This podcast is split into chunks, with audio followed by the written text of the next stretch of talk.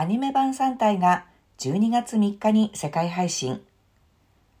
SF 小説3体のアニメ版が12月3日、動画サイトのビリビリで独占配信される予定で、世界中の3体ファンから大きな注目が集まっている。アニメ版3体はビリビリが筆頭になり制作したもので、11月28日の時点で動画広告の再生回数は5543万6000回に上った。ビリビリの張成安副総裁は、当社が3体のアニメ化を発表すると、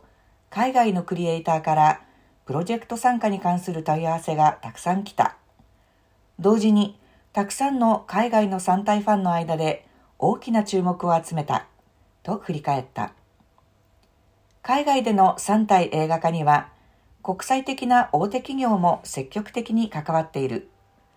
また、今年9月には、ネットフリックスが米国ドラマ版3体の制作情報を発表。世界的に人気を集めたテレビドラマシリーズ、ゲームオブスローンズの制作チームを招き、巨額の費用を投じて制作を進めていることを明らかにした。ある調査会社のチーフアナリストは、3体のアニメ化が成功すれば、